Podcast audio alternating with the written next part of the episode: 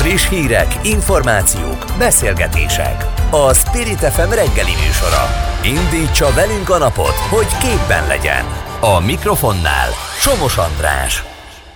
Jó reggelt kívánok, polgártársak! Szép napot, hölgyeim és uraim, és mindenkinek szép napot, akik ilyenek és szeretnének válni. A téma paletta pedig a következő lesz. Az uniós pénzekről beszélgetünk, hogy milyen ütemben jöhetnek a szankciók esetleg a jogállamiság kapcsán, feltételességi eljárás kapcsán, mik lehetnek, mennyi pénzt érintenek.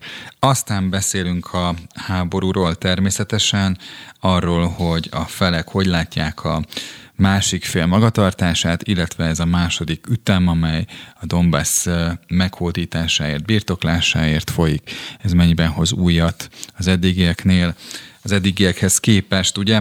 Aztán itt lesz velünk Újhely István, aki az egészségügyi minisztérium önálló felállítására gondolt, és hát itt a kormányalakítás kellős közepén nyilván az óhajait elmondja, aztán Novák előtt beszél egy közleményről, amelyet a mi hazánk adott ki, és a jobbikkal kapcsolatos, majd végül egy ingatlan ár robbanásról, nevezetesen a hétvégi telek ár növekedéséről az egyes megyékben hogy alakulhat a jövőben az ingatlanár, négyzetméter átlagos ár, e, erről is beszélgetünk az első órában, tehát na most akkor bele is vágunk.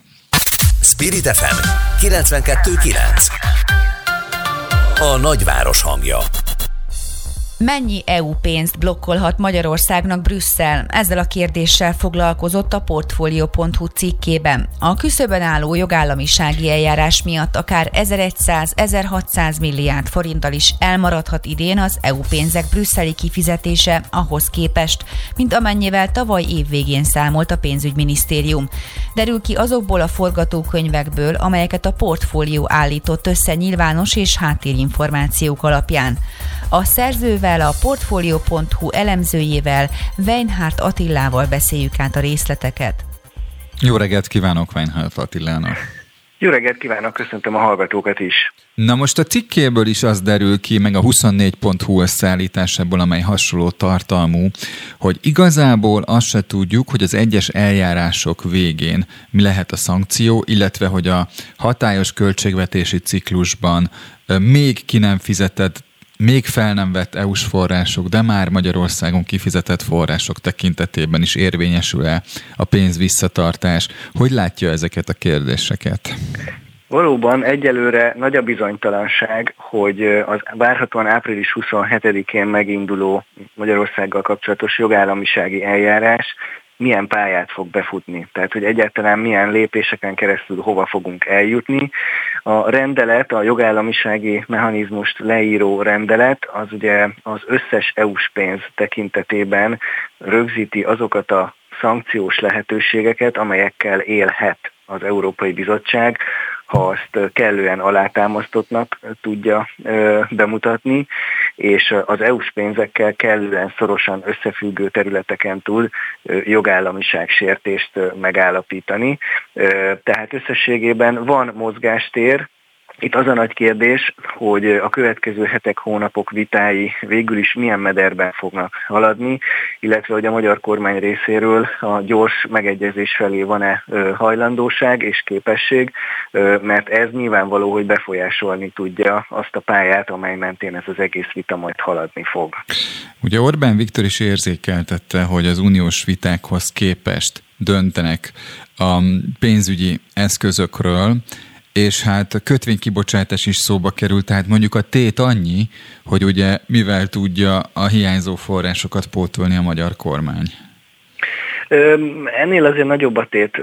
Egy normál költségvetési évben, egy normál költségvetési helyzetben valóban lehet így stratégiát alkotni, hogy hát az elhúzódó viták mellett majd úgy is bejönnek a pénzek, mert egyszer úgy is megállapodunk, tehát addig, amíg ezek a viták tartanak, mi kimegyünk a devizakötvénypiacra, vagy az itthoni kötvénypiacon, nyomjuk meg jobban a forráskibocsátást, és így gyakorlatilag ugyanúgy tudjuk magunkat finanszírozni, nincsen különösebb probléma. Az idei év az azért speciális, hiszen az egész évre meghatározott államháztartási hiánycél 73%-ánál jártunk március végén. Uh-huh. Tehát egy nagyon kiköltekezett helyzetben éri ez a vita a magyar költségvetés. De mondjuk, mi... ha, bocsánat, ha nem választási év lenne, akkor mindig azt szokták ilyenkor mondani, hogy az év első felében azért a hiány, bocsánat, a költés üteme az bőven fölmegy 50% fölé, aztán az év második felében meg visszaáll.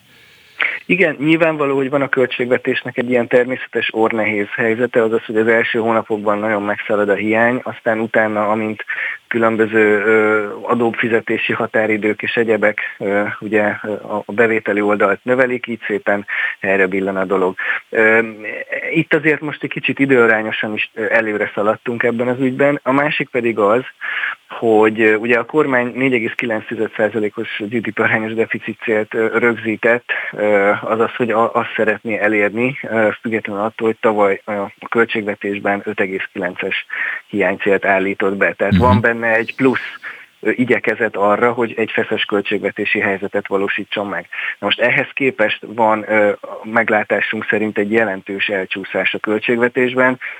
Itt mi azt azonosítottuk egy múlt heti másik elemzésünkben, hogy 1000-1500 milliárdos mértékű ez a kiigazítási igény. Tehát ez az egész vita, ez az EU-s jogállamisági vita erre az egyébként is jelentős költségvetési kiigazítási kényszerre rakódik rá. És éppen ezért nem biztos, hogy olyan könnyen megoldható ez az egész vita, hogy hát jó, hát akkor kimegyünk a devizakötvénypiacra, és onnan finanszírozzuk az egyébként felmerülő EU-s projekteknek a, a finanszírozási igényét, és haladunk ugyanúgy tovább, mintha idézőjelben mi se történt volna. Tehát ez, ezért van egy ilyen nehezebb helyzet most államháztartási szempontból is. Gigi Reinders, ugye a jogérvényesülésért felelős biztos, ráadásul ugye a héten bejelentett egy olyat, ami ami hát azt is valószínűsíti, hogy a korábbi magyar számításokhoz képest a jelenlegi költségvetési uniós ciklus pénzeit vagy kifizetéseit is érintheti a szankciók, mert ő azt mondta, hogy, hogy útközben, menet közben döntenek arról, hogy, hogy milyen pénzeket és milyen mértékben érint ugye a szankció.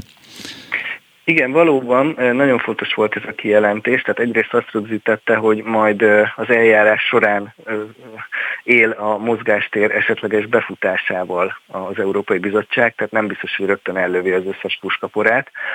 A másik pedig az, hogy ezt újra érzékeltette, hogy itt nem csak a 2021-27-es időszakra járó felzárkóztatási és helyreállítási forrásokban gondolkodik a bizottság, amikor szankciókat mérlegel, hanem akár a még most nem lezárt, pénzügyileg még nem lezárt 2014-2020-as periódus pénzeiben is.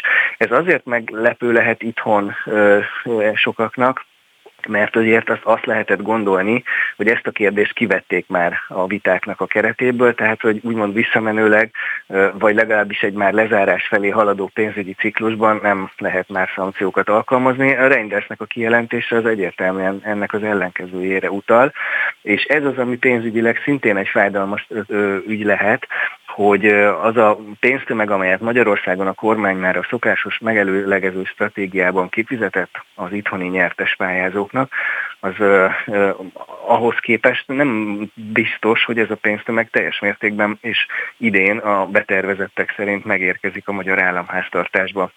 Jelenleg nagyjából 7 milliárd euró ez az összeg, amely itthon már kifizetésre került, de Brüsszelből még nem érkezett meg. Weinhardt Attilának nagyon köszönöm az interjút. Legközelebb még beszélhetünk majd arról is, hogy egyébként a COVID hatásainak enyhítésére szolgáló keret az milyen gyorsan érkezhet, meg a hozzá kapcsolódó hitelkeretet is megkapjuk-e. És hát ugye ez egy hír volt nemrég, hogy ezt igényeltük, úgyhogy ezzel majd még visszavárom egyszer, úgyhogy köszönöm szépen most a beszélgetést. Rendben, köszönöm szépen én is. Viszont hallásra. Köszönöm, minden viszont hallásra. Spirit FM 92.9 a nagyváros hangja. Az iszlám állam vasárnap este felszólította harcosait, hogy bosszulják meg vezetőik meggyilkolását, és használják ki Oroszország Ukrajna elleni háborúját Európa megtámadására. A csoport szóvivő felszólított minden dzsihádistát, hogy használja ki a keresztesek egymás elleni harcát, és folytassa a támadásokat Európában. Felhívásában a kalifátus minden oroszlányának és az iszlám állam harcosainak mindenhol azt üzente, ha üttök, üssetek keményen, hogy fájdalmat okozzatok és terrorizáljatok. Tarjányi Péterrel beszélgetünk a következő percekben mindezekről és arról is, milyen az aktuális körkép az orosz-ukrán háború eseményei kapcsán. Üdvözlöm Tarjányi Pétert, jó reggelt kívánok! Szép jó reggelt, üdvözlöm a hallgatókat! Na most ugye az a kérdés, hogy két sejk halála milyen bosszút sejtett, és ez a közlemény, ez mennyiben vetíti előre a, hát a fekete jövőt? Nézze, hát igazán azt kell megértenünk, hogy az iszlám állam katonai szárnya, tehát a nyílt katonai szárnya, amely Észak-Irakban, illetve Szíriában harcolt 2014-től kezdően, és adott esetben az első időszakokban még sikereket is ért el, ez a katonai szárny teljes egészében megsemmisült. Igazán ez 2017-2018-ra datálódik, és igazán a szakma onnantól kezdve tudja azt, hogy abszolút egy ilyen föld alatti mozgalommá idézőjelben Európában, és a világ más részein a klasszikus terrorszervezetek működése irányába mozdult ez a szervezet. Tehát ilyen szempontból maga az a bejelentés, hogyha lehetőséget lát az iszlám állam terrorszervezet, hogy Európában vagy akár máshol a világon terrorcselekményeket hajtson végre, ez nem mostani keltezésű valami, hanem ezt egyébként 2017-2018-tól is láthattuk, illetve hát akkor is a stratégáik, tehát az iszlám állam terrorszervezet stratégái ezt célként, kitűzésként a harcosaik elé vetítették. Az más kérdés, hogy nyilvánvalóan a mostani helyzetben az iszlám állam terrorszervezet stratégái, és, és ilyen létezik. Tehát terrorszervezeteknek is vannak stratégiai irányítói, akik terveznek akciókat, vagy adott esetben biztonságpolitikai szempontból értékelik a helyzetet, ugyanúgy, ahogy adott esetben mi most beszélgetünk. Jól látják azt, hogy Európa Ukrajnán keresztül, és ezzel az ukrán-orosz háborúval eléggé elfoglalta magát ilyen csúnyán nyakatekerten kifejezve, és van egy olyan lehetőség, hogy egyszerűen hírszerzési és mindenfajta szempontból annyira letelhelt Európa, hogy most lehet találni pestélyesen szólva réseket a pajzson, és lehetséges eredményes akciókat végrehajtani Európában könnyebben adott esetben, mint mondjuk egy vagy másfél évvel ezelőtt. Igen, ez már... A veszély szerintem konkrét, de az nem fedi a valóságot, amit a nemzetközi médiában néhány helyen olvasni lehetett, hogy ez most egy újabb hullám. Sajnos az iszlám állam terrorszervezet nem tett le arról korábban sem, hogy támadásokat hajtson végre. Ez már részben válasz arra a kérdésre, hogy az orosz-ukrán konfliktus ez mennyiben segítheti az iszlám állam ilyen céljainak megvalósítását. Másrészt pedig hát adódik a kérdés, hogy az utóbbi hetek, hónapok európai háború hírei mennyiben logikusan eh, háttérbe szorították ezeket a típusú fenyegetéseket? Vagy itt arról van szó, hogy az iszlám állam tagjai is a koronavírus miatt eh, karanténban voltak? Hát ez egy, ez egy nagyon-nagyon vegyes eh, kép. Én azt mondom, hogy Európa biztonsági szervezetei és ezen belül a terror foglalkozó szervezetek ugyanúgy dolgoztak egyébként a Covid alatt. Nyilvánvalóan a járvány, én itt nem az elsősorban arról beszélnék, hogy az iszlám állam terroristái covidosok lettek, tehát adott esetben ez megtörténhetett természetesen, hanem elsősorban a terrorcselekményeknek van egy olyan része, amiben a szabad mozgás, a kontroll nélküliség, és most ezt a kontroll nélküliséget Európára értem olyan szempontból, hogy tényleg Európa azért jó hely, mert könnyen lehetett utazni, nyilvánvalóan könnyebben lehet mozogni országok között és a városokban. Ez megváltozott a Covid alatt, hiszen rengeteg helyen volt adott esetben a legextrémebb dolog korlátozva is a mozgás, vagy adott esetben kijárási tilalom. Tehát ezek az intézkedések nehezítették az iszlám állam terrorszervezet és egyébként más terrorszervezeteknek is a, a tevékenységét, de még egyszer mondom, ők nem tettek le arról 2019-ben és 2020-ban sem, hogyha lehetőséget látnak, akkor, akkor támadjanak. Nyilván a Covid-nak volt egy ilyen fajta hatása. A másik hatás, amiről beszélnünk kell, az az, hogy nyilvánvalóan Oroszországhoz kapcsolódóan a hírszerzési szervezetek, amelyeknek egyébként a, a tartalékai vagy kapacitásai azért végesek, most elsősorban Európa oldaláról nyilvánvalóan ezeknek a hadműveleteknek az értékelésével, az orosz hírszerzési szervezeteknek a kiszorításával vannak elfoglalva Európában, és hát ugye azt se felejtsük el, hogy Oroszország folyamatosan támadja és erről azért nem szólnak úgy a hírek, de egyébként nap-nap után ez megtörténik informatikai szempontból. Az Európai Unió, illetve a NATO országait. Tehát, hogy van egy láthatatlan hadviselés is egyébként,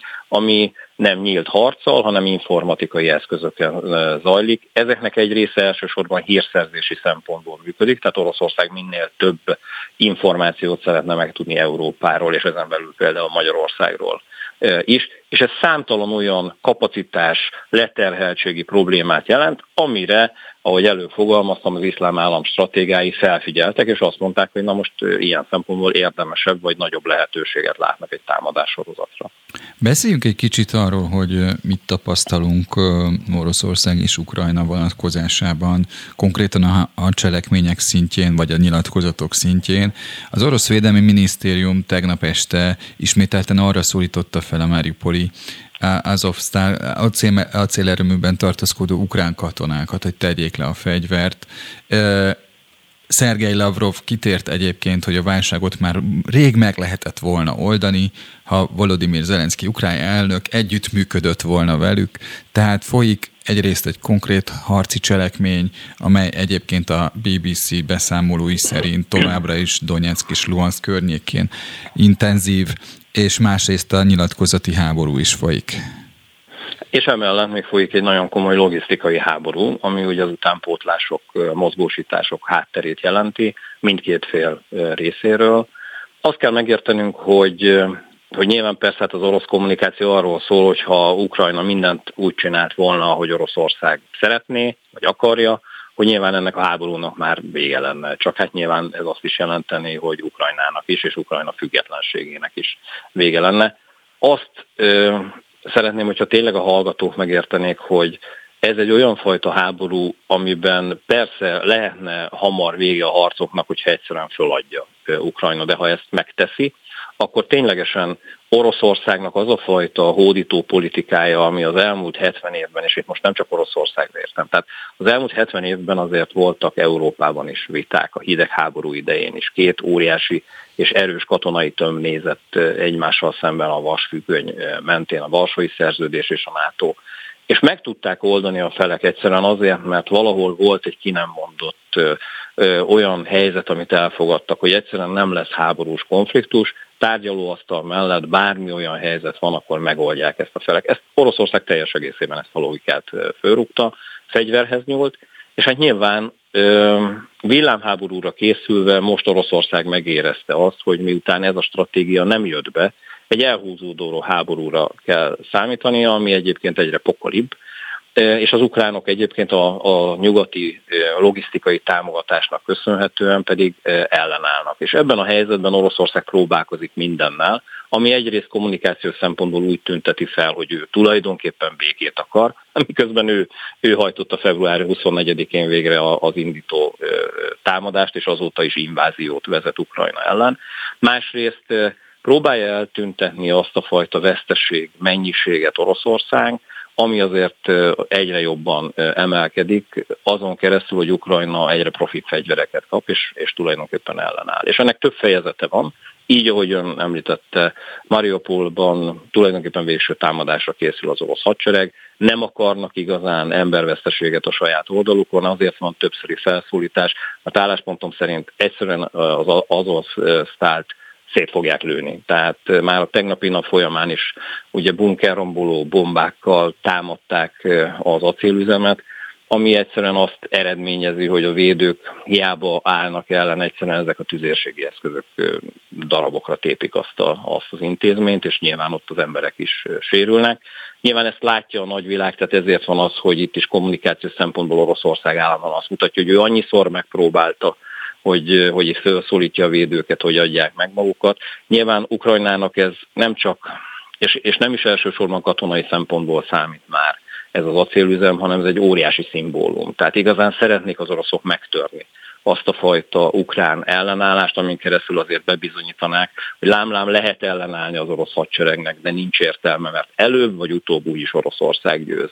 És igazán ez a, ez a szimbólumrendszer, és ezért harcolnak Mariupolban. A másik két területen, Donbassban és Luhanskban elkezdődött ugyan a hadművelet, de ezt még én úgy mondanám, hogy fel, felvezető fázisban van. Igazán a konkrét nagy műveletek még nem kezdődtek el azokban a térségekben. És ugye a hősies védelem mellett ugye az ismertebb emberek, közéleti személyek próbálják a világ közvéleményét átállítani, segítsenek befejezni a háborút, mondta Volodymyr Klitschko a Válasz online-nak adott interjújában.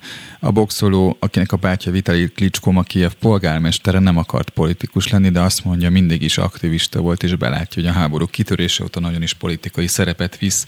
Szükség van-e a magyar közvélemény megdolgozására ilyen módon?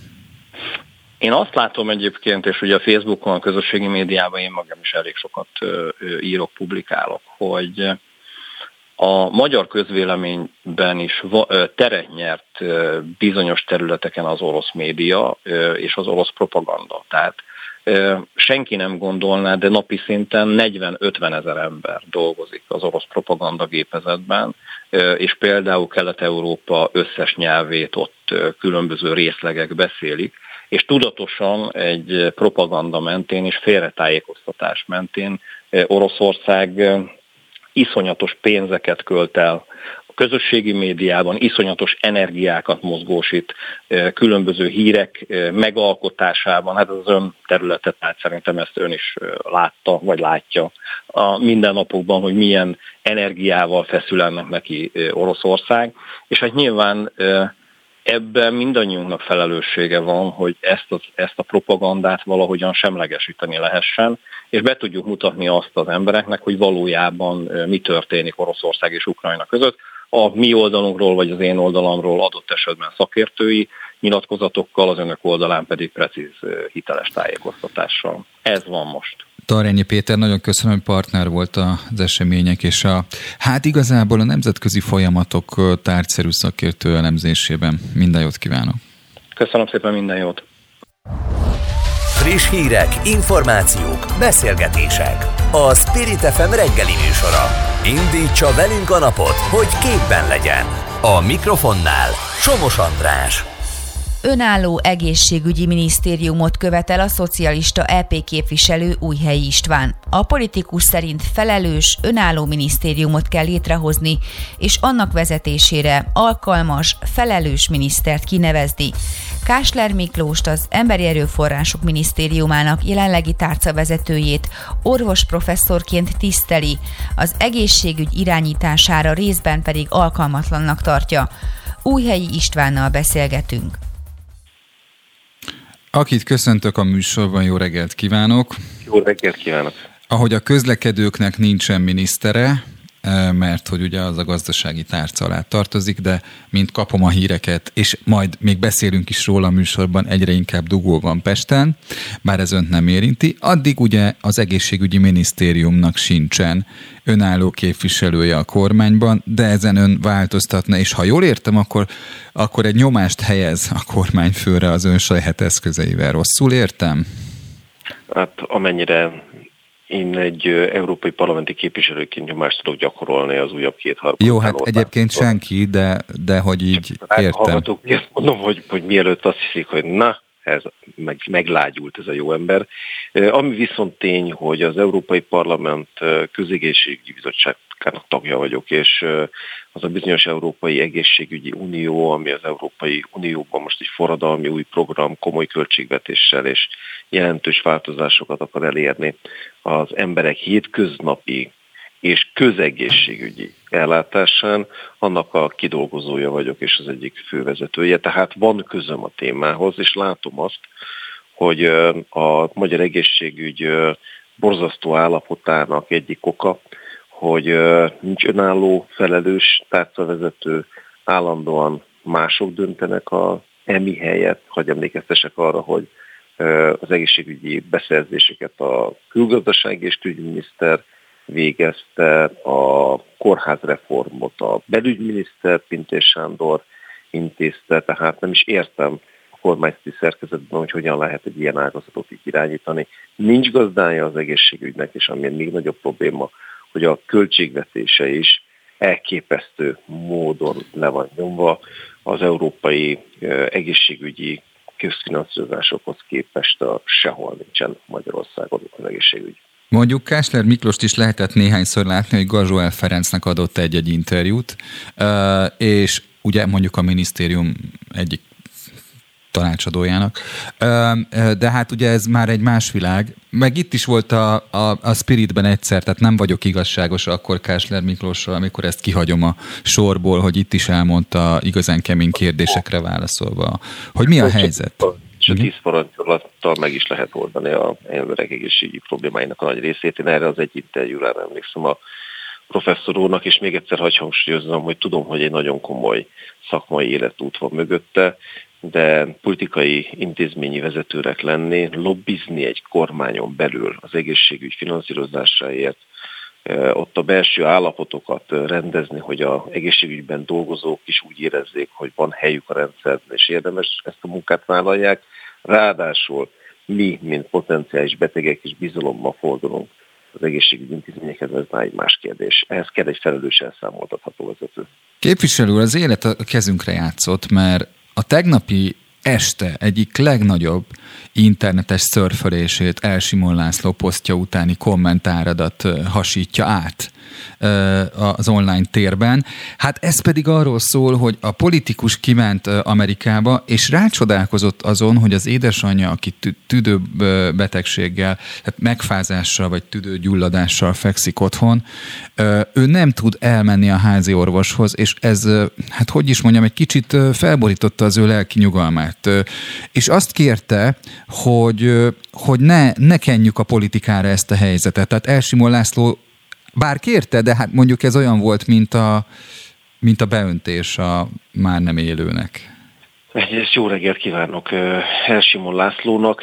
Az ország a Covid kezdete óta ebben szenved átgondolatlan intézkedésekben, és egyébként pedig a Covid-tól függetlenül egy lerohadó egészségügyi intézményrendszerben.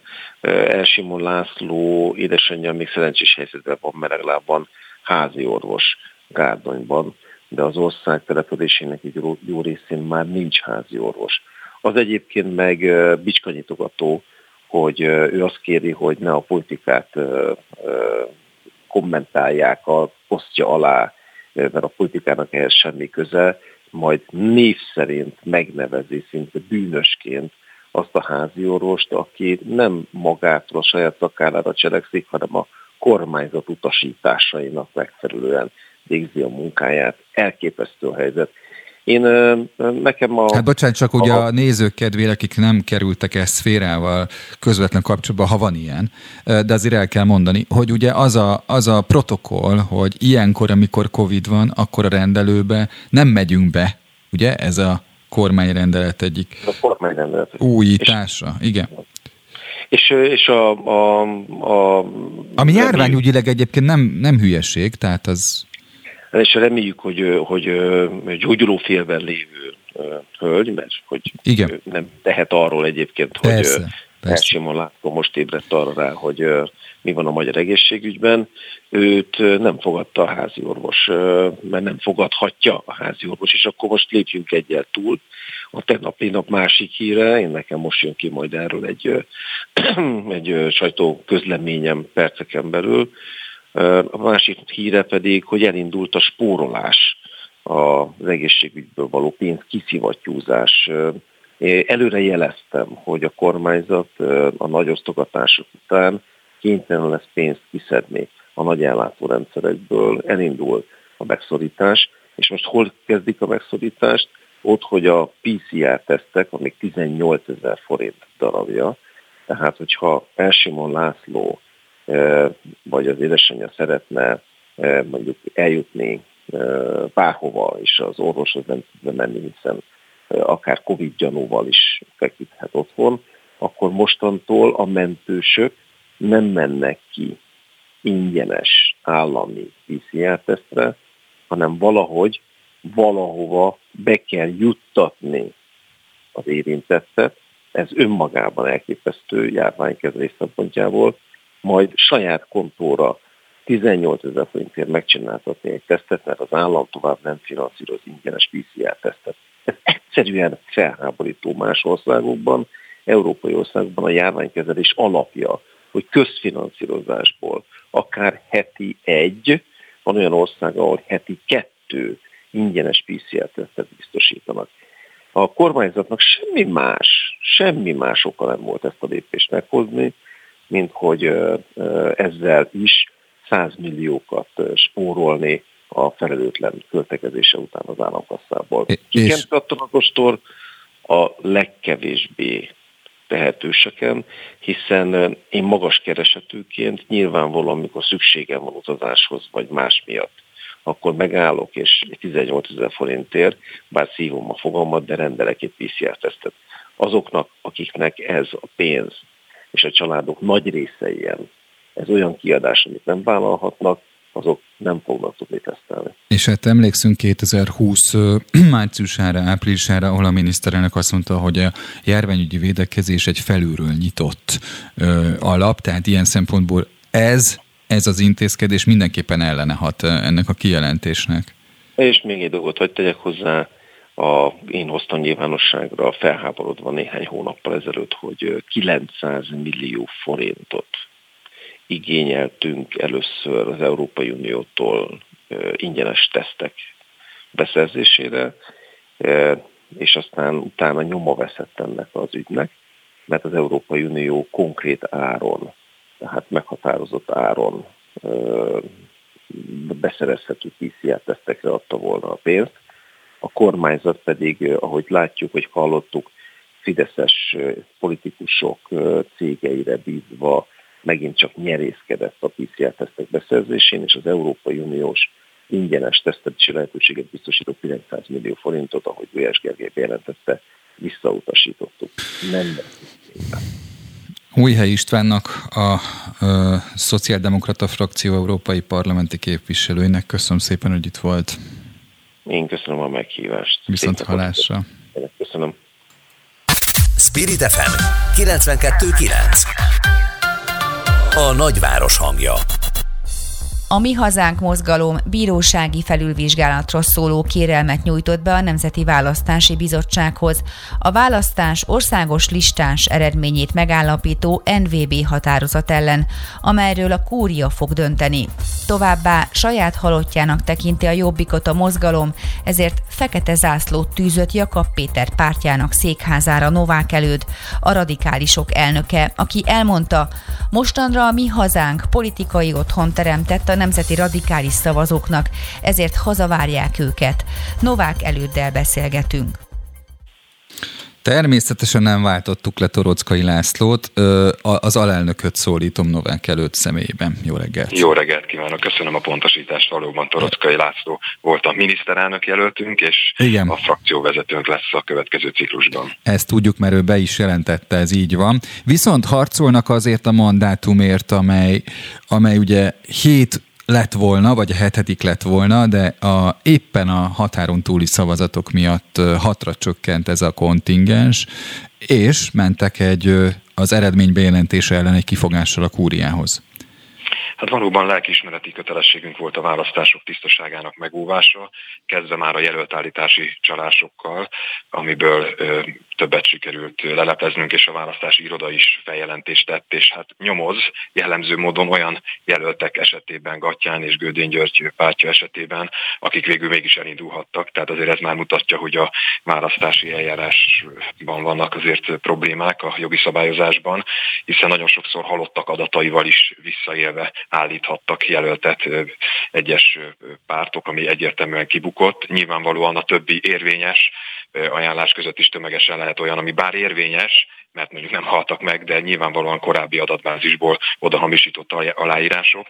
Tehát azt gondolom, hogy nagyon sok olyan visszaélés történt a választás során kezdve a jelöltállítási csalásokkal, és hát később valóban a levélszavazatok kapcsán is ugye az elégetett kidobott szavazatok ügye, valamint hát a szavazás napján is ugye jellemzően cigány szavazók szervezett szállítása, amit persze sok esetben törvényesítettek sajnos a szabályozással, tehát például a szavazók szervezett szállítása 9 fős mikrobusszal még szabályos, de semmiképpen sem elfogadható. Ezért azt gondolom, hogy egy választási reformra mindenképpen szükség volna, hogy ne egy párt Meg ha már, ha már említi ezt a elnök úr, akkor ne, ne, ne feledkezzünk el a mozgóurnákkal kapcsolatos visszaélésekről, mert ott azért még nagyon, tehát ugye a választói akarat kifejezésére való képesség és a mozgóurnák viszonya, az is egy nagyon komoly terület, ahol szerintem Igen. egyébként automatizmus érvényesült nevezetesen, hogy azok, akiknek feladat feladata volt kivinni a mozgó urnákat, azok egyértelmű, hogy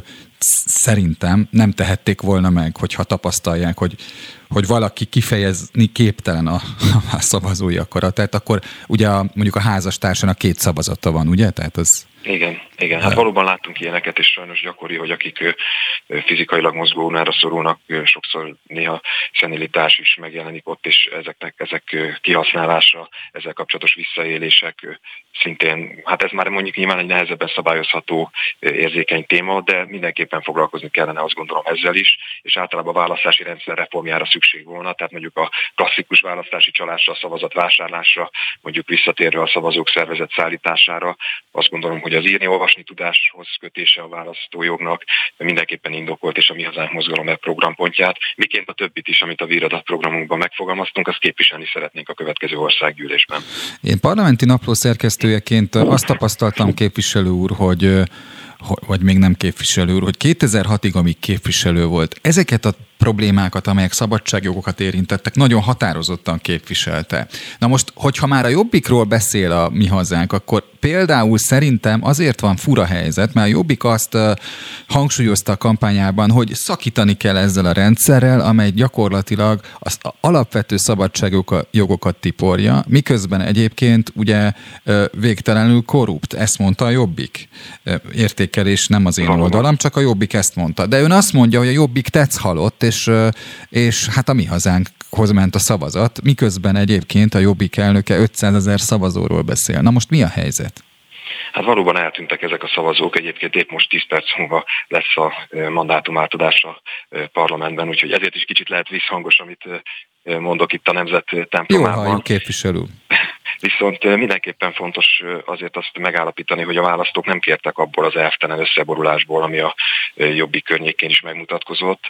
Nekem is fájó, hiszen én magam is jobbikos országgyűlési képviselő voltam 2016-ig, míg a pártköpönyek forgatásának kezdetén nem mondtam a mandátumomról, és hát az alapító nyilatkozatunkban, mármint a jobbikéban, ami a jobboldali ifjúsági közösségből alakult ki, abban még az szerepelt, hogy a jobbik elsődleges feladata, idézem, a kommunista utódpárt és a vele összefort szélsőséges liberálisok eltávolítása a politikai hatalomból. Na most Gyurcsány Ferenc bilincses képével kampányolt például a Jobbik, ezek után összefogtak, összefeküdtek magával Gyurcsány Ferenccel is a hatalom mindenáron való megszerzése érdekében, és most ugyanezt látjuk, hogy most Orbán Viktort szeretnék úgymond jelszavak kampány szintjén elszámoltatni, de ki hiszi ezt most már el, hogyha akár az ő oligarchájával is ugyanúgy ki tudnak egyezni, mint egyébként a Fidesz korábbi oligarchájával, Simicska Lajossal is. Tehát ez teljesen hiteltelen, és a választók szerintem ezt mutatták meg, hogy ebből nem kérnek, és erre most ráébredtek a baloldali pártok is, hogy a Jobbik nem hozott, a saját szavazóik eltűntek, azok a korábbi jelöltjeik, akik 2018-ban még egész szép eredményt értek el jobbik színekben, most hat párt logójával sok esetben kevesebb szavazatot kaptak, mint korábban egyetlen egy jobbikos logó mellett. Tehát a jobbik szavazói azok valóban elpártoltak már, nincs igazán szavazótábora, fix szavazótábora a jobbiknak. A mi hazánk mozgalom viszont azt gondolom, hogy egy olyan gyűjtőhelye lett a Nemzeti Radikális Tábornak, amely egy stabil szavazótábort jelent, egy markáns program mentén értékrendek mellett csoportosul, és most már a jövőbe szeretnénk nézni, így hát már fájó pont, ami a jobbikkal történt, de azt gondolom, hogy egy nemzeti konstruktív ellenzéki működést szeretnénk megmutatni. Feladatunk betölteni azt az űrt, amit az ellenzék hagyott tulajdonképpen maga után, mert nem, hogy kormányzásra alkalmatlanok, de úgy tűnik, hogy ellenzéknek is. Képviselő úr, azt én nem venném a lelkemre, hogyha űr tátongana az ön képviselői széke előtt, úgyhogy engedem, hogy átvegye a megbízó levelét. Köszönjük szépen, és reméljük, hogy tudunk olyan elszerű és konstruktív működést mutatni, ami a nemzeti együttműködés rendszerének hívott parlamentarizmusban is meghallgatásra talál, és akkor talán néhány javaslatunkat kormányerőre is sikerül majd kényszerítenünk. Minden jót kívánok, viszont hallásra. Viszont hallásra.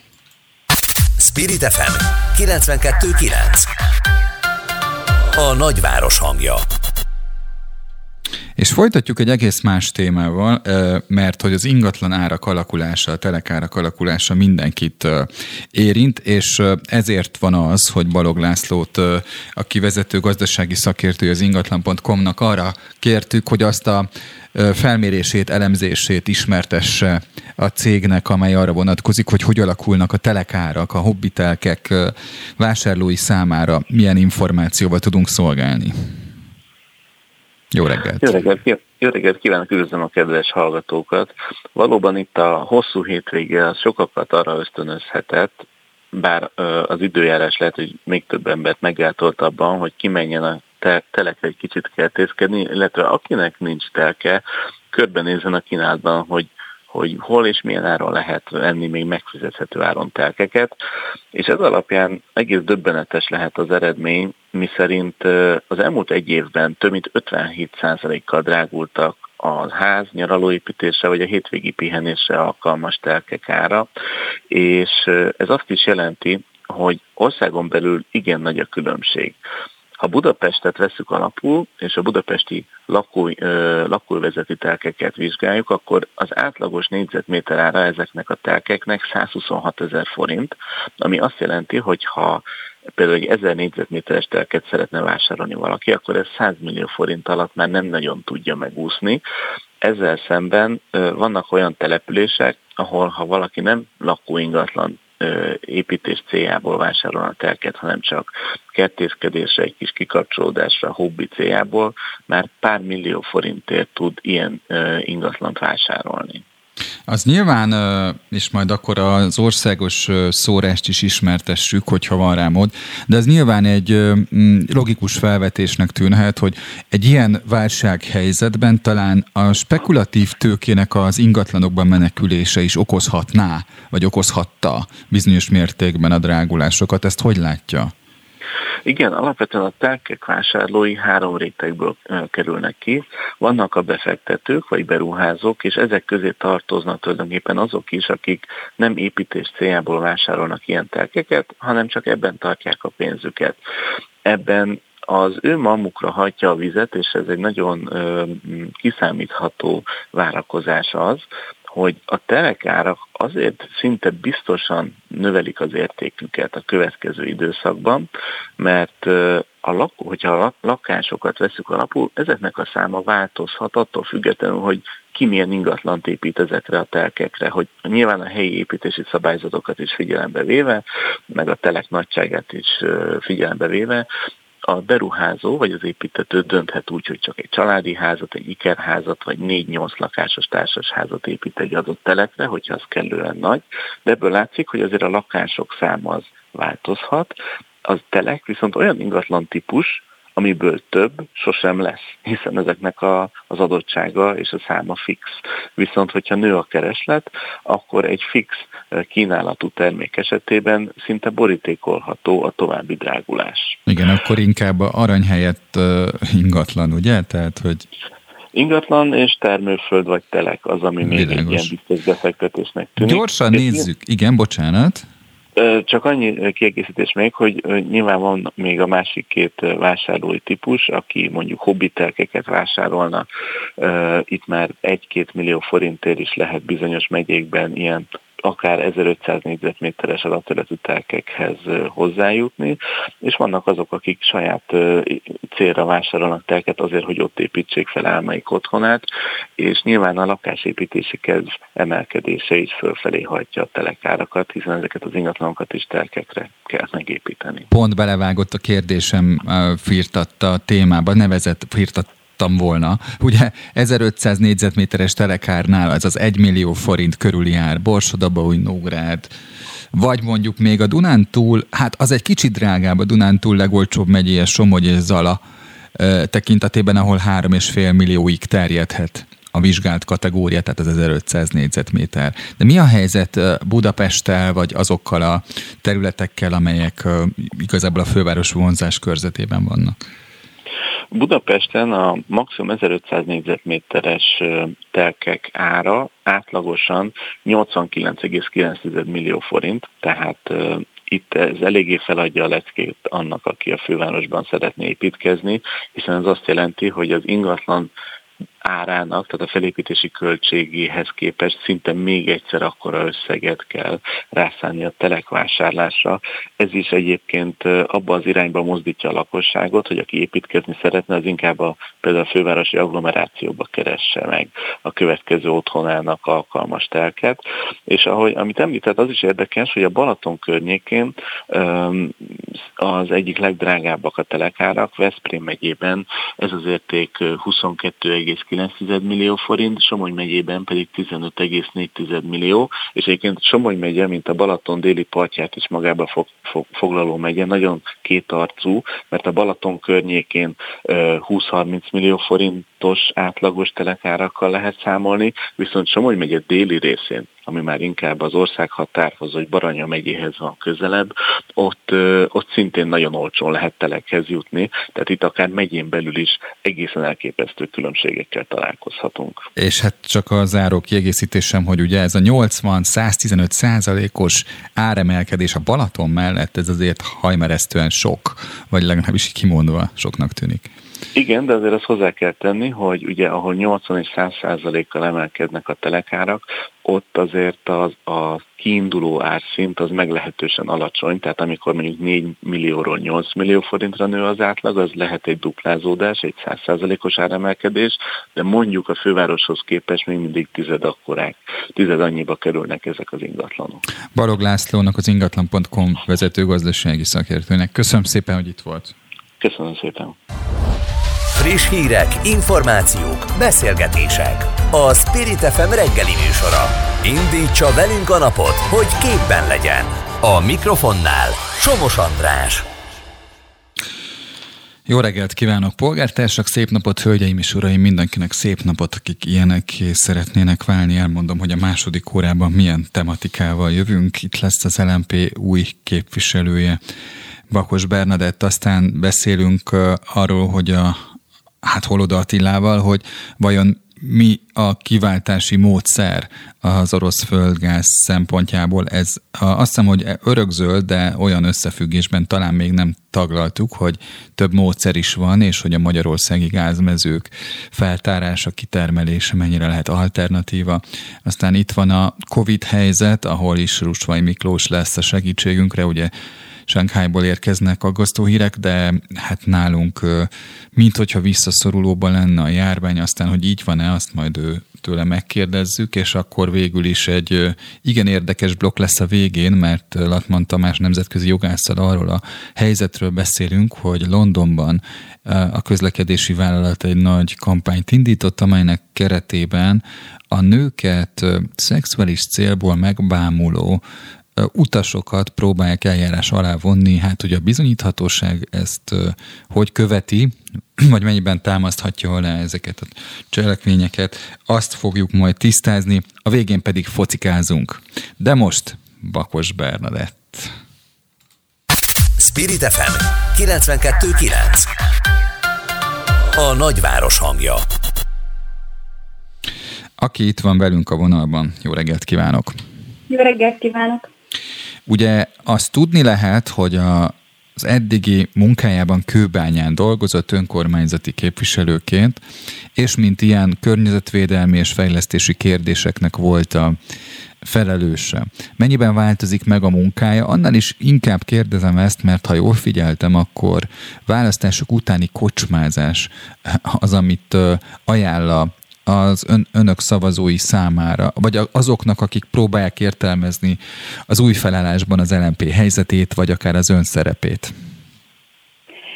Így van, ezt az úgynevezett kocsmázást ezt azért szerveztük, mert hogy szerintünk ez a legközvetlenebb módja annak, hogy a szimpatizánsokkal és a, választókkal tudjunk egy picikét beszélgetni, meg hát egy picikét szerintem a, a lelki világukra is jobb hatással lesz egy ilyen kudarc után az, hogyha személyesen tudunk ezekről a dolgokról beszélgetni. A munkám, hogy miben változik, hát nyilván egy részt elég sok mindenben, hiszen eddig egy kerületrészre, Kőbányára, illetve mm, tágabban véve Budapestre koncentráltam, most pedig ezeket kell országos szinte fejleszteni. Rengeteg olyan ügy van, ami egyébként, amivel már itt is foglalkoztam, Kőbányán és országos szinten is lehetne, például a menstruációs szegénység kérdése, de ugye az általános városfejlesztési kérdések is, hiszen építőmérnök vagyok, és ezért elsősorban ezekre koncentráltam. Ugye erről beszélt az ATV reggeli műsorában a menstruációs szegénységről. Nekem új téma volt ez, őszintén szólva, de ez talán azért van, mert mert az ilyen irányú információk nem érnek el engem. Ez mennyire valós ez a probléma, vagy hogy lehet -e ezeket az információkat hitelesen megszerezni? Ugye ez elég komoly probléma, hiszen Ráadásul mérni sem lehet, hiszen ki vállalná az be, hogy hát őnek problémája van. Erre becslések vannak, jövedelmi helyzet alapján mondjuk szokták becsülni, és a mérések olyan 20-30 százalék között szórnak, tehát ez azt jelenti, hogy akár egy millió nőt is érinthet ez a probléma ma Magyarországon. Úgyhogy amikor mi konzultáltunk mondjuk szociális dolgozókkal, védőnökkel, tanárokkal, akkor ők is visszaigazolták, hogy valóban ez, ez, ez nyomon követhető, tetten érhető, oly módon például, hogy az iskolában felcsapják a naplót, és megnézik, hogy melyik lányok azok, akik mondjuk havonta egy-egy hetet hiányoznak, és ez, ez ciklikusan ismétlődik. Ez mondjuk olyan összehasonlításban, mint ami mondjuk az iskolatej program, amiről azt gondolja az ember, hogy Európai Uniós tagországban ez nem fordulhat elő, ez felveti azt a kérdést, hogy ez hogy van máshol? Tehát van-e még olyan Európai Uniós tagország, ahol ilyen magas arányban lehetnek érintettek a hölgyek, és ennyire negatívan? Hát azt kell mondani, hogy ahol szegénység van, ott általában ez a probléma jelen van.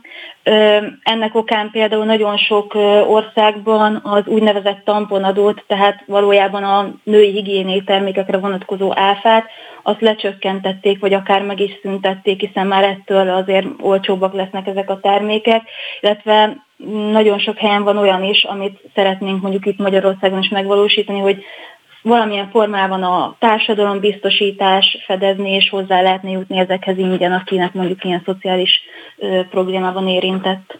Milyen kár, hogy a kampányban például azt az MP nem hangsúlyozta, mert azt gondolom, hogy ha van ilyen probléma, és ez ekkora mértékű, akkor talán ezzel lehetett volna szavazókat szerezni. Hogy látja a választás szereplését és az LMP jövőjét e vonatkozásban amúgy?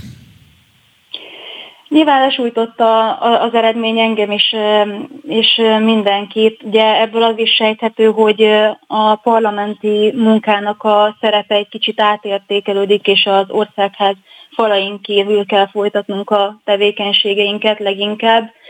Ettől függetlenül persze van értelme bemenni a parlamentbe, és az LNP-be is fog menni hiszen így tudunk például rámutatni, hogy a Fidesz úgy pusztítja a környezetünket, mintha az lenne a feladata, tehát így lehet nyomást gyakorolni, így lehet helyi ügyeket felkarolni, bevinni az országházba, és így lehet élni a parlamentnek az ellenőrző funkciójával is, hiszen nekünk nyitott szemmel kell járnunk, úgyhogy ezekre kell majd koncentrálnunk, és a civilek hangját be kell vinnünk az országházba. Ugye azt írja egyébként most visszatérve a csütörtök 6 órától érden a bárkaféban mm, hát sorra kerülő kocsmázás kapcsán, hogy a 27. ilyen-olyan cikkes interjú elolvasása és meghallgatása helyett üljünk le inkább egy sörre és beszélgessünk személyesen. Mit gondol, hogy kik lesznek ott, és milyen célból? Bízom benne, hogy sok fiatal eljön, hiszen kulcskérdés szerintem, hogy a jövő generációkat, első szavazókat, 20-30 éves korosztályt bevonjuk a politikába, és ők is részt vegyenek például a választásokon, mert hiszen azt tapasztaljuk, hogy azért alacsonyabb a részvételük, úgyhogy én bízom benne, hogy ezzel a kötetlen programmal főleg a fiatalokat mozgósítani tudjuk, és hát ugye ennek a célja az is, hogy hogy ez egy közvetlen beszélgetés legyen, vagy akár vita arról, hogy ők hogy látják a választási eredményt, hogy látják a parlamenti munkát, mit gondolnak, mi okozta ezt a kudarcot például. Hát sok sikert a munkájához. Nem tudom, hogy a mandátum átvételére mikor kerül sor, de minden esetre hát remélem, hogy a, majd a tapasztalatairól is be tudunk számolni. Köszönöm szépen. Én is köszönöm. Viszont hallásra. Viszont hallásra. Spirit FM 92.9 A nagyváros hangja Rendszeresen találnak új földgázmezőket Magyarországon, olvasható a portfólión. Mint írják, Magyarország területe jól kutatott, azonban a MOL jelenleg is talál új földgázmezőket. Kérdés, hogy ezek mikorra csökkenthetik az ország Oroszországnak való kitettségét. A témáról Holoda Attila energetikai szakértővel beszélgetünk. Jó reggelt kívánok Attila! Jó reggelt kívánok, jó reggelt, üdvözlöm a hallgatókat. Való igaz, hogy ez a portfólió cikk egy átfogó elemzést ad arra vonatkozólag, hogy a molnak a stratégiai célja mi lehet, megtalálni az alternatívát az orosz gázzal szemben. Biztos olvasta is a cikket. Hogy látja ezeket az eljárásokat? Mivel növelhető a hazai földgáz, hogy is mondjam, fogyasztókhoz eljuttatása? Hát, hogy mivel növelhető, nyilván azt azért mindenkinek tudnia kell, hogy ezek egy ilyen kis országon belül az elérhető földgáz készletek mekkora, mekkorák lehetnek, az azért egy véges tartalom. Egyébként nem a MOL az, amelyik leg, leginkább új földgázmezőket talál, bár mindenki azt gondolja, hogy csak a MOL kutat és termel Magyarországon földgáz, ezen kívül vannak más vállalatok, akik ezzel uh-huh. foglalkoznak. A MOL például sokkal kevesebbet fordít másokhoz képest, és ennek is megvan a maga oka. Ugye a nagy rezsicsökkentés eredményeképpen a MOL például a 98 előtermelésbe állított mezői esetében 30 forintot kap köbméterenként a, a földgázért, mert bekorlátozta a magyar állam. Ez mindenre jó, csak arra nem, hogy arra motiváljon mondjuk egy olaj- és gázkutatással foglalkozó vállalatot, hogy további kutatásokba folyjon bele, mert azt is lebegteti egy ilyen, ilyen jellegű rendelkezés, hogy bármikor bele szólhat a magyar állam, mint ahogy meg is tette eddig a földgáz árának az értékesítésével, már pedig ez egy kockázatos üzlet, mindenki gondoljon bele, hogy több száz millió forintba kerül egy-egy ilyen kútnak a lefúrása, és egyáltalán biztos, hogy sikeres lesz. Ugye sokat szokták emlegetni például a makói árokban, annak idején a 2006-7 környékén történt kutatások eredményeképpen, hogy itt van alattunk egy hatalmas gázmező, hát az nem olyan egyszerű. Tehát az azért 6000 méterben lévő, borzasztó magas hőmérsékleten nyomáson lévő mezőt kiaknázni, eh, ahhoz megfelelő technológia kell, és az a technológia jelenleg nem is áll rendelkezésre. Akkoriban is azért több száz millió dollárt költött arra az ott kanadai cég, és végül is nem volt eredményes a kutatása. Tehát, hogyha valaki egy ilyen üzletbe vág, ezt a kockázatot mindenképpen mérlegelnie kell. Ugyanakkor vannak természetesen Magyarországon kisebb gáz előfordulások még, amelyek kiaknázhatók lennének. Dolgoznak is ezen egyébként, mondom még egyszer, nem a MOL, hiszen a MOL most leginkább a vegyipari beruházásaival és a kiskereskedelem fejlesztésével, meg sok egyéb mással foglalkozik, és sokkal kevésbé a hazai kőolaj és földgáz kitermelésével. Ebből következően az is látszik, hogy nem egy motiváló környezet ez Magyarországon jelenleg a kőolaj és földgáz kitermelőknek. Tehát, hogyha a magyar állam tényleg azt szeretné, hogy minél nagyobb arányba történjen ez a mostani 10%-ról történő elmozdulás, mert körülbelül ennyit tesz hozzá a magyar fogyasztáshoz a hazai termelés, akkor sokkal inkább motiválni kellene ezeket a vállalkozókat mindenféle adókedvezménnyel, nem plusz adók sújtásával. Ugye 2008 óta van egy bevezetett úgynevezett Robin Hood adó, ami mai napig sújtja ezeket a vállalkozásokat. E, ez, ez bizony nem igazán csábító azoknak a külföldieknek sem, akik ide jönnének Magyarországon, erősen megfontolják, hogy milyen esetben vágnak bele egy ilyen egyébként, ahogy említettem, kockázatos tevékenységbe. Említette ezt a 10%-ot, ugye a hazai földgázmezők továbbra is egyébként olyan szempontból játszanak csak kulcsfontosságú szerepet, hogy a teljes Magyarországi földgázfogyasztás hozzávetőleges hatodát adják, ugye? Tehát ez nem egy olyan nagy arány, a teljes. Hát ez egy borzasztó kicsi arány, mondom, Igen. ez a hatoda sem igaz már, tehát most, most éppen ránézek a, a pillanatnyi állapotra, másfél millió köbmétert fogyaszt óránként jelenleg az ország, és abból 148 ezer köbmétert Hát akkor 10 százalék való igaz. Tehát 10 százalék. A hazai földgáztárolás hozzátesz ez egy picivel többet, 184 ezer köbméter, tehát azt tudom mondani, hogy ma már sokkal marginálisabb a hazai földgáztermelésnek a jelentősége ebben, ebben a hazai fogyasztásban, és ennek elsősorban az az oka, hogy nem kapják meg érte azt a befektetett összeget sem, e, amiben ez nekik kerül, már pedig ilyen körülmények között ki az a normális ember, aki egyáltalán pénzt tesz ebbe. Hát ugye pontosan tudjuk, hogy nyilván a molnak jó kapcsolatai vannak a magyar állammal, igyekszik ennek a kapcsolatoknak megfelelni, de azért túlzásokban nem fog esni egészen addig, amíg ez a feltételrendszer meg nem változik. 30 forintos köbméterenkénti árból nem jön ki ezeknek a mezőknek az üzemeltetése. Már az is csoda, hogy egyáltalán bent tartja a rendszerben azokat a régi mezőket, amelyek minél öregebbek, annál többe kerülnek. Tehát ezt azért látni kell, hogy az öreg mezők azok sokkal többe kerülnek. Kompresszorokat kell bekapcsolni, sok egyéb más technológiát, ez nem motiválja a magyar vállalkozásokat, de a külföldieket sem arra, hogy Magyarországon legyen igen, mert, gáztermelés. Igen, mert egy, előre kellene lépni. Egy frissen feltárt mező állítólag egy-két év után csúcsra járatódik, és akkor utána kezdődik az a szakasz, van, amikor, amikor ugye több pénzt visz, mint hoz. De hát ugye ezt képletesen mondom. A hátralévő másfél percben beszéljünk arról az interjúról, ami nem a földgázhoz kapcsolódik, hanem a rezsicsökkentéshez. Igen. Mert az RTL Klub híradójának azt mondta, hogy 6 kötőjel 800 milliárd forintnyi pluszt jelentett az, hogy a jelenlegi intézkedések mellett is a rezsicsökkentés fennmarad. Ez így van, tehát azt kell látni, hogy miközben eh, vannak emberek, akik még mindig azt gondolják, hogy nekünk valamiért az oroszok olcsóbban adják a gáz, fehéren feketén bebizonyítható, függetlenül attól, hogy eltitkolják ennek a szerződésnek a részleteit, kiszámítható a statisztikai hivatal jelentéseiből, hogy ugyanannyiért kapjuk a földgáz mi is, mint amennyire a nyugat-európaiak, hogyha az oroszoktól vásárolnak.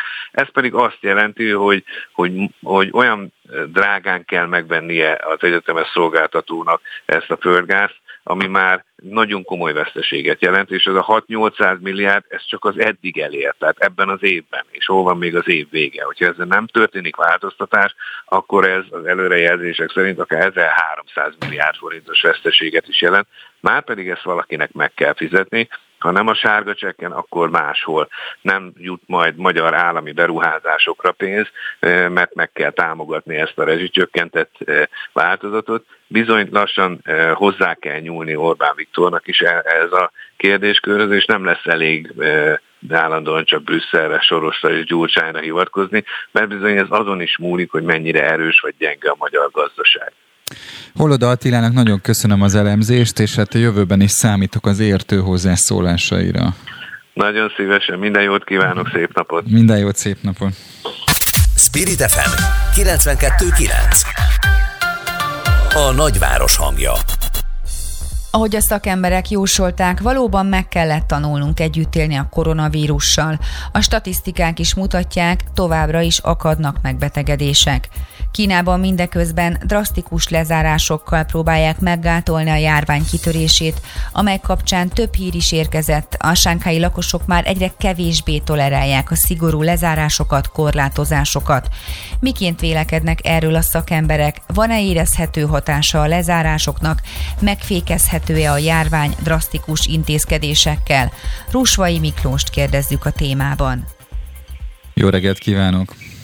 Jó reggelt kívánok, üdvözlöm a hallgatókat! Na most ugye az MTI beszámolója szerint ugye Sánkhájban azt találták ki először, hogy ketté osztják a várost, és először az egyik részt próbálják tesztelni, vagy elkülöníteni, lezárni, aztán a másikat, de azért azt lehet látni, hogy folyamatos teszteléssel próbálják izolálni a vírust.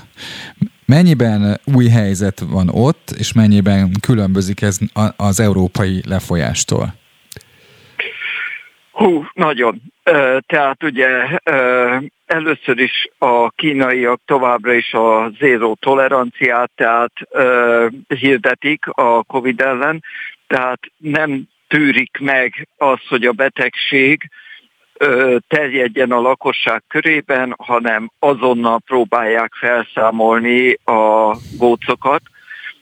Európában fokozatosan, lassan és a különböző hullámok során egyre növekvő mértékben engedték rá a lakosságra a koronavírus variánsokat, ahogy azoknak a megbetegítő képessége csökkent, egyre kevésbé korlátozták a vírus terjedését, és ezzel elérték azt, hogy mára Európa lakosságának gyakorlatilag minden egyes tagja találkozott a koronavírussal, vagy úgy, hogy előtte oltásban is részesült, vagy úgy, hogy csak átfertőződött, de minden esetre védettséget szerzett, méghozzá átfertőzéses védettséget is, nem csak vakcinás védettséget. Kínában az emberek túlnyomó többsége vakcinás védelemmel rendelkezik, tehát két oltást két kapott. Két oltásuk van, igen de ennek ellenére tudjuk, hogy az oltás a fertőződés lehetőségét nem szünteti meg. És ö, igazából teljes védelmet csak az oltás plusz az átfertőződés jelentene, mivel pedig ott egyetlen egy hullám sem volt még, és egyáltalán a lakosságnak töredéke találkozott csak a vírussal fertőzés formájában, ezért az egész lakosságnak előbb-utóbb át kell fertőződnie, de ezt minden lehetséges módszerrel akadályozzák, ami szerintem hosszú távon nem fenntartható mód. Világos, de azért azt továbbra is látjuk, hogy a zárások halvány eredményt hoztak, mert ugye a hétfői adatok enyhülést mutatnak, 10%-kal zsugorodott 22.248-ra csökkent a korábbiról az egynapos esetek, egy nap alatti esetek száma. Ez így van. Tehát ezek a módszerek hatékonyak, pláne ha olyan ö, szigorú ö, szabályozással kísérik, hogy akár börtönbüntetéssel is sújtható az, aki megszegi az eljárásokat, de óriási megterhelést rónak a gazdaságra, és óriási ö, pszichés terhelést a lakosságra, aminek most már halljuk ugye a hírekből, hogy a különben még rendkívül ö, alkalmazkodó kínai lakosság is ö, kezd ö, ellenállni, tehát magyarul a tűrőképesség határáig eljutott már a kínai lakosság is, és ö, nem igazán értenek egyet ezekkel a rendszabályokkal. Ami, ami a magyar helyzetet illeti nálunk azt mondják, hogy kicsit mérséklődött ez az Omikron hullám, Nálunk 4978-nál jár a tegnapi adat alapján a fertőzött szám, és az elhunyt betegek száma 100 fölött van, azért az elég súlyos.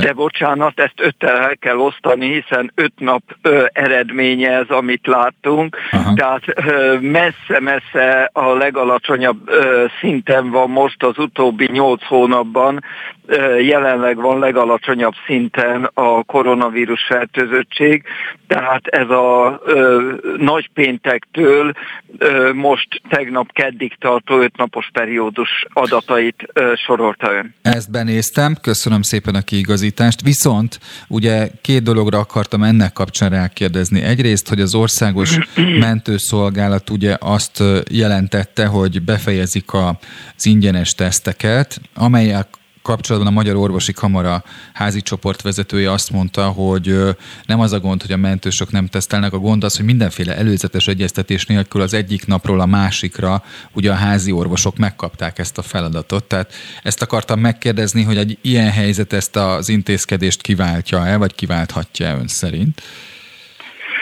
Én szerintem az igény is egyre kisebb rá, tehát valóban messze-messze kisebb jelentőségű most már a járvány, ö, mint a hullám csúcsán volt.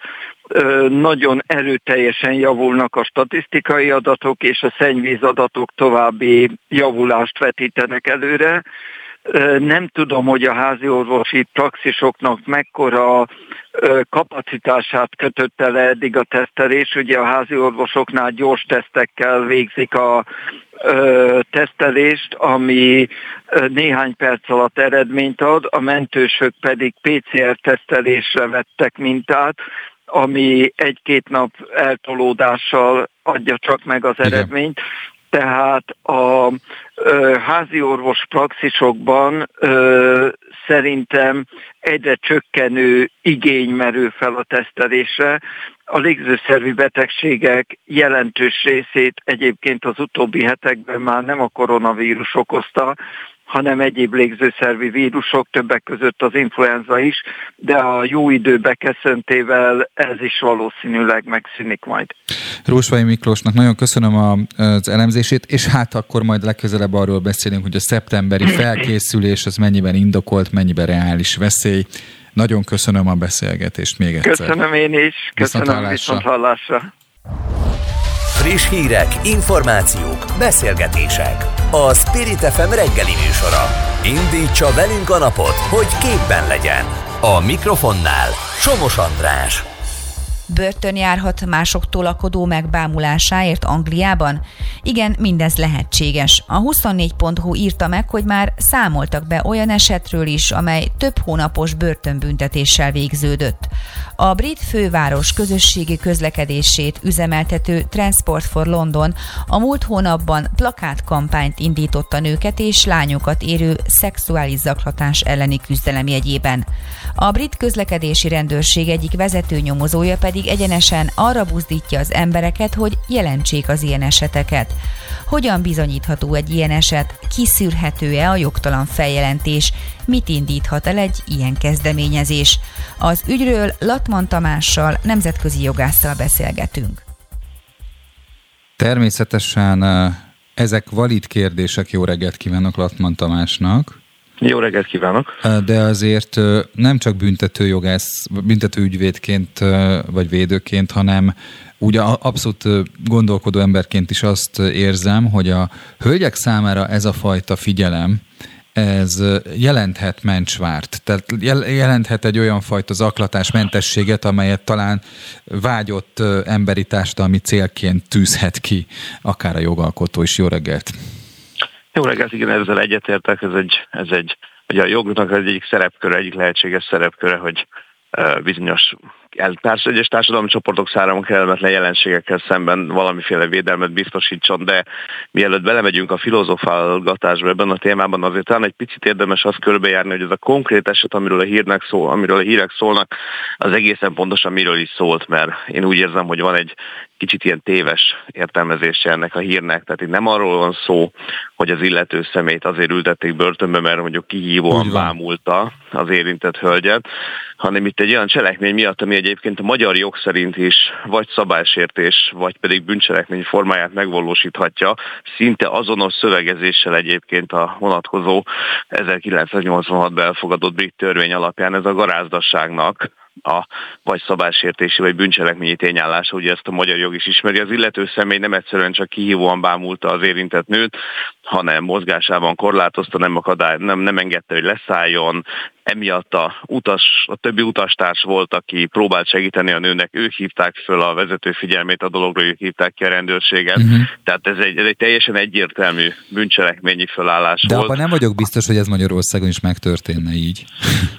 Hát ez egy másik kérdés. Én azt gondolom, hogy ez a jelenlévők attitűdjétől, habitusától függően azért megtörténhetne így is akár. Aha. Csak a lényeg az, hogy ugye ennek a történetnek sajnálatosan az az eleme került egy picit a média érdeklődésének a homlokterébe, amitől ugye lehet aztán filozofálgatni, meg a gondolat bűncselekményekről beszélgetni, ami egy nagyon érdekes téma, de mielőtt nagyon elcsúszunk ebbe az irányba, azt azért érdemes rögzíteni, hogy pontosan mi történt ezen a londoni tömegközlekedési eszközön, és akkor utána lehet a továbbiakban egyébként nagyon érdekes beszélgetéseket lefolytatni. Tamás, hogy, hogy... igen. A, személy, a hát- garázdaságot említette, de azt hiszem, hogy a személyi szabadság korlátozása is felmerül, ugye egy ilyen helyzetben.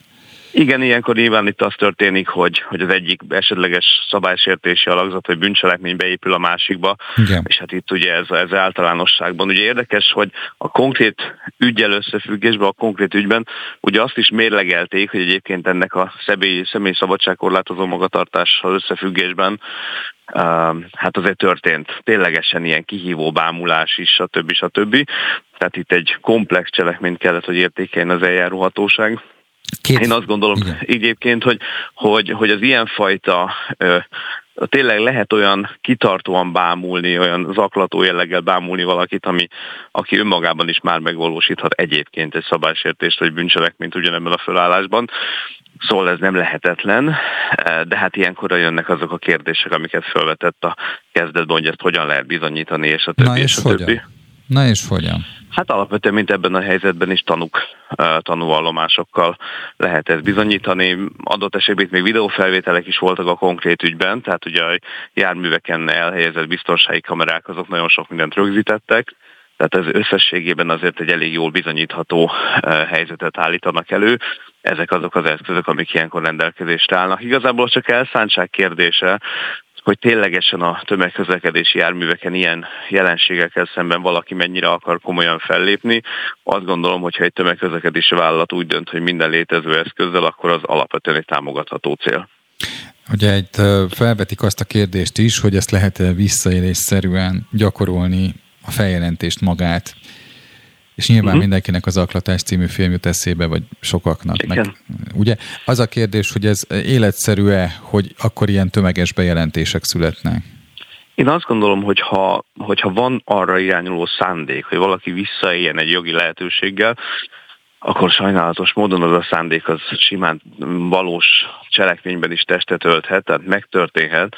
Ugyanakkor, hogyha semmilyen más bizonyíték nem, nem, nem, nem támasztja alá mondjuk egy magát áldozatnak beállító személy állítását, akár objektív bizonyítékok, mint például videófelvételek, tanúvallomások, stb., akkor nyilván az nem áll meg. Hogyha valahol történik valami, akkor mondjuk egy tömegközlekedési járműven, ami meg van kamerázva, ott azért az egyértelműen látszik, hogy, hogy itt történt egy jogsértés, vagy nem.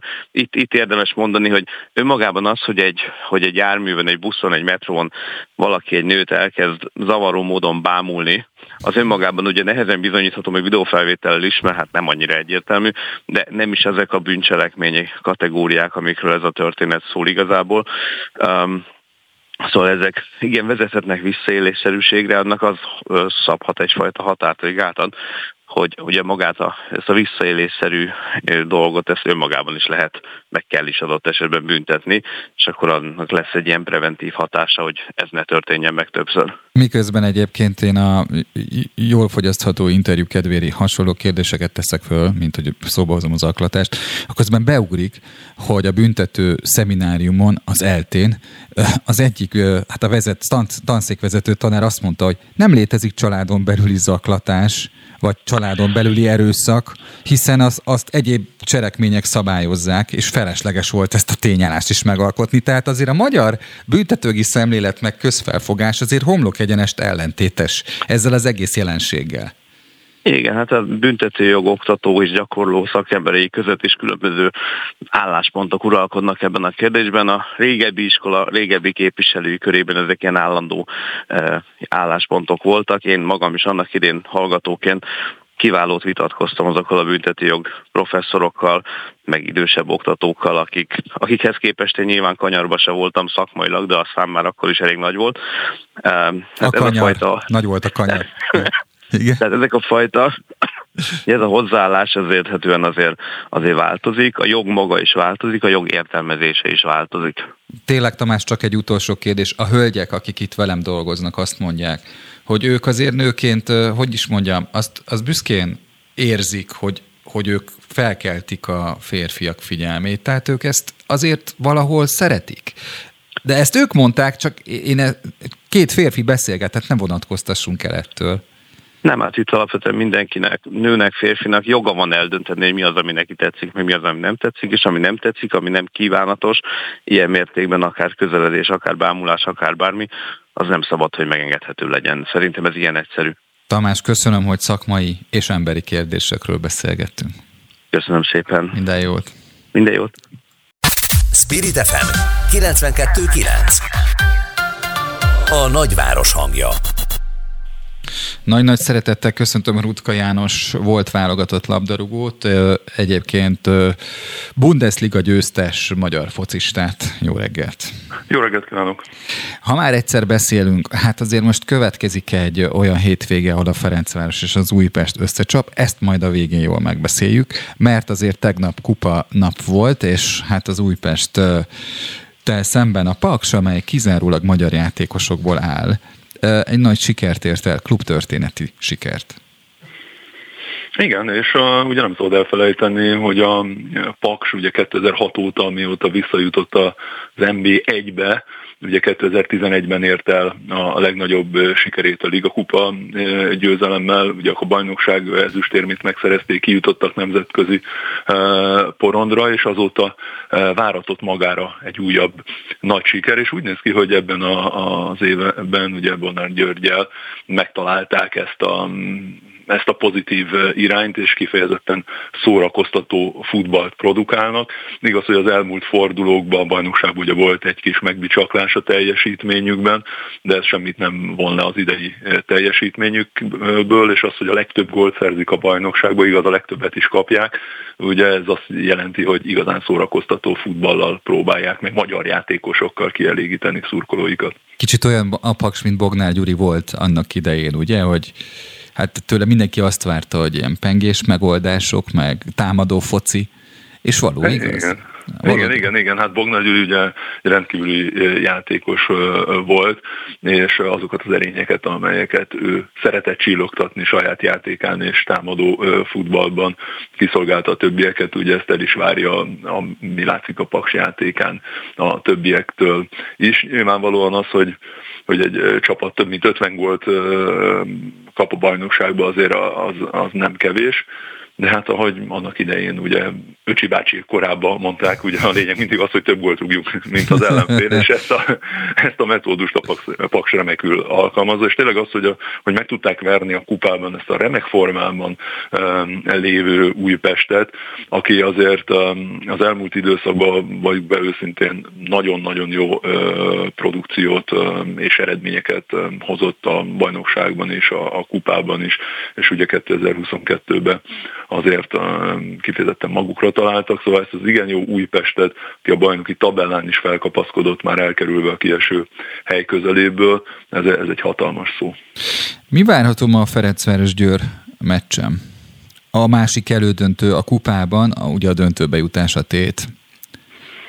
Hát igen, nyilván itt is a Győrrel kapcsolatosan hasonlóan, mint a Paksnál el kell mondani, hogy az, hogy eljutottak egyáltalán idáig, és, és ugye azért nekik nem volt olyan könnyű sorsolásuk, hiszen Moson Magyaróvár után hogy a Puskás Akadémiával játszottak, utána következett a Nagykanizsa, majd Fehérváron keresztül vezetett az út az elődöntőbe, szóval ez, ez egy rettentő szép és, és jó eredmény Lajstrom, hiszen jóval esélyesebb csapatok ellen, nb 1 csapatok ellen kellett kivívni az elődöntőbe jutást, és ha figyelembe veszük azt is, hogy a Győr keretének az értéke ugye két és fél millió euró körül van a Ferencvárosé, meg 45, magyarul 20 szoros a, a Győrének, akkor nyilván nincs miről beszélni. Ráadásul ugye a Fradi az elmúlt legutóbbi 12 mérkőzésén nem talált legyőzőre, folyamatosan jönnek most már a, a jó eredmények. Nagyon nagy hiba lenne, és egy hatalmas meglepetés, hogyha engedné a Fradi kiénekelni a sajtot a kezéből. Kicsit evezzünk német vizekre, mert annak is szakértője vagy annak a focinak is.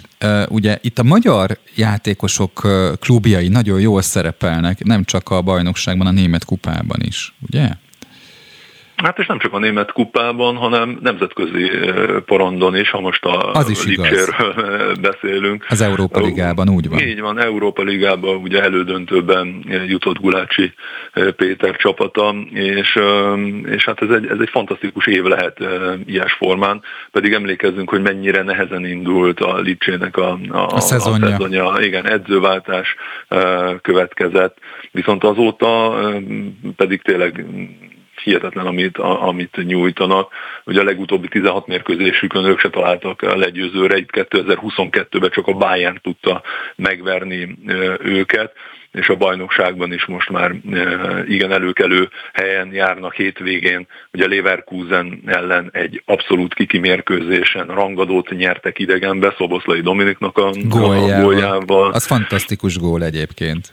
Igen, igen, igen, és, és ugye most már a harmadik helyen állnak a, a, a bajnokságban, nagy valószínűség szerint ugye a, a bajnokok ligája indulás így már biztosított, és az, hogy van esélyük megnyerni történelmük során az első kupákat, mert ugye a német kupát is, azért valljuk be ők az esélyesei, a német kupának is van esélyük megnyerni az Európa Ligát is, így pláne, hogy, hogy a Barcelona kiesett, ez, ez, ez, ez, ez egy hihetetlen év lehet az ő történelmükben, és, és ez egy fantasztikus dolog, hogy ennek három magyar játékos is a részese lehet. Záró kérdésem, hogy Szalai Attila megsérült a Fenerbahce játékosaként, ez mondjuk a az eljövő nemzetek ligája a mérkőzések szempontjából egy rossz hír. Mi lehet a válogatott esélye, mert azért német, olasz, angol meccsek előtt ez nem jó, hogy így van. Sajnos ott tart a, a, a válogatottunk, hogy egyetlen egy kulcsjátékosának a kiesése is komoly veszteséget jelenthet, hiszen Márko Rossi még ha az ember nagyon pozitívan is áll a válogatottunkhoz és a teljesítményéhez, akkor sem tudja azt mondani, hogy dúskál a játékosokban, akik közül válogathat, és nyilván is ennek a csapatnak egy stabil ember, aki hosszú ideje jó teljesítmény nyújt, meghatározó teljesítmény nyújt, nyújt ráadásul a védelembe, ahol, amire azért lehet számítani, hogy az elkövetkezendő találkozókon ugye nem támadni fog ismét a magyar válogatott, hanem a kapuja elé lesz szögezve, szóval onnan kiesik egy meghatározó játékos, az mindig nagy veszteség. Én azért megvárnám, hogy pontosan mi a diagnózis, mert hogy ugye ezt én még nem láttam, vagy nem olvastam Attilával kapcsolatosan. Hát igen, meg a, a hírek egyelőre nem szólnak arról, hogy milyen sérülést szenvedett. Várjuk ezeket a híreket. János, örültem, hogy hallottalak, és remélem, hogy a jövőben is lesz szerencsénk. Hát nagyon szépen köszönöm a megkeresést. Minden Szép jót. Minden jót. Szia. Böngésző. Mivel foglalkoznak a vezető internetes portálok? Hogyan találnak egyes híreket? Mire kattintanak a legtöbben? Böngésző. A Spirit FM reggeli műsorának online lapszemléje. Címlapsztorik, értekezések, izgalmas információk. Böngésző. Ha ezt a szignált meghallják, akkor tudják, hogy viharosan érkezik Somodi Solymos Eszter. Igen. igen, igen, viharosan megérkeztem, és tudod, milyen örömteli esemény volt számomra, hogy végre olyan foci uh, hírek uh, voltak előttem, amihez van csatolható szoros Na. kötődésem, hiszen paksi lány vagyok, és a paksi Újpest mérkőzésről beszéltetek. a teljesítményhez. Úgyhogy olyan büszkén jöttem föl, nyilván fájó szívvel is, mert tudom, hogy ez részedről nem egy jó hír volt, volt. Nem baj, ha te forgatod a tört a szívembe, azért mindig más. Na ugye, jól esett. Na de akkor evezünk is tovább azokra a hírekre, amit én hoztam neked. Képzeld el, hogy a népszava értesülései alapján lehozott egy kis ismertetőt, hogy kik maradnak kormány tagként jelen. Na. Állítólag Kásler Miklós távozik, Lázár János pedig oh. visszatérhet, aki valószínűsíthetően az agráriumi élelmiszeripari fejlesztésekkel, kiskereskedelemmel foglalkozó tárcát vinni, tehát valami új új szerveződés alakulna. Szijjártó Péter szintén, és ahogy Gulyás Gergely szintén, szintén maradna, mi? a helyén maradna. Ja, hogy a helyén. Így Igen. van, és Varga Mihály is a helyén maradók között lenne, bár az ő tárcája állítólag kevesebb funkcióval fog bírni. Az Emberi Erőforrások Minisztériumánál mondják azt, hogy ott valószínűleg átalakulás lesz, és egy kicsit megoszlanak majd a feladatok. Hát ezzel kapcsolatban érdeklődve figyeljük majd, hogy mik lesznek a végleges Ennek hírek. a hírnek mi a forrása amúgy? Népszava. Népszava. A népszava értesülései. Aha, hát mondjuk azt, hogy egy ellenzéki karakterű újság is tud jól értesülni. Uh-huh. Megnézzük, hogy a magyar nemzetben mi a véleményünk, uh-huh. mert azért az mégiscsak eligazít, majd Igen. biztos ezek a találgatások kiegészítésre kerülnek ott is. Mit hoztál még, Eszter? És csupa színest tartogattam neked, hogy egy kicsit lazuljunk le. Képzeld, május 2-től nem jár az Ugligeti Libegő Budapesten, várhatóan június 3-áig, úgyhogy a családoknak érdemes ezt figyelembe venni, hiszen egy kar- hónap. karbantartási munkálatok lesznek. Az Így a van. lényeg, hogy biztonságos legyen a libegő, tehát mindenkinek mondom. Legfeljebb fölsétálunk a hegyre. Igen. Hát Ugye? az is egy program. Így van, így van. Szabályozni kezdik azonban a látogatók számát Velencébe. Júniustól életbe léptetik az évek óta tervezett előjegyzési és belő, belépő díjas rendszert az egyre növekvő turista áradat szabályozása érdekében. Ez gondolom Venécia és nem a Velencei tó. Igen, igen, így van, így van. Nem hazánkban található igen. helyről van szó, ott azért még nem ekkora forgalom, bár ott is szoktak panaszkodni a turista áradatra. És hát egy nagyon érdekes kérdéssel érkeztem neked, itt van ugye a tavasz, és egyre több bogarantyút láthatunk. Na. Nem tudom, te szoktad-e látni azokat a tipikus feneküknél összeragadt piros bogarakat? Amik majdnem olyanok, mint a katicák, de, de egy kicsit kusztustalanabbak. Tehát, Képzeld el, ez a verőköltő bodobács, és nem is a bogarak, hanem a poloskák közé tartozik, és ők azok a kis vonatozó bogarak, Igen. kis laposak, pirosak, és olyan, mintha valami ijesztő állarc lenne rajtuk a fekete mintázat alapján, uh-huh. és nem hiába, hiszen ezzel figyelmeztetik, hogy nagyon rossz az ízük, és ami nekem nagyon érdekes volt, hogy az összetapadás oka, azt tudod mi? Nem.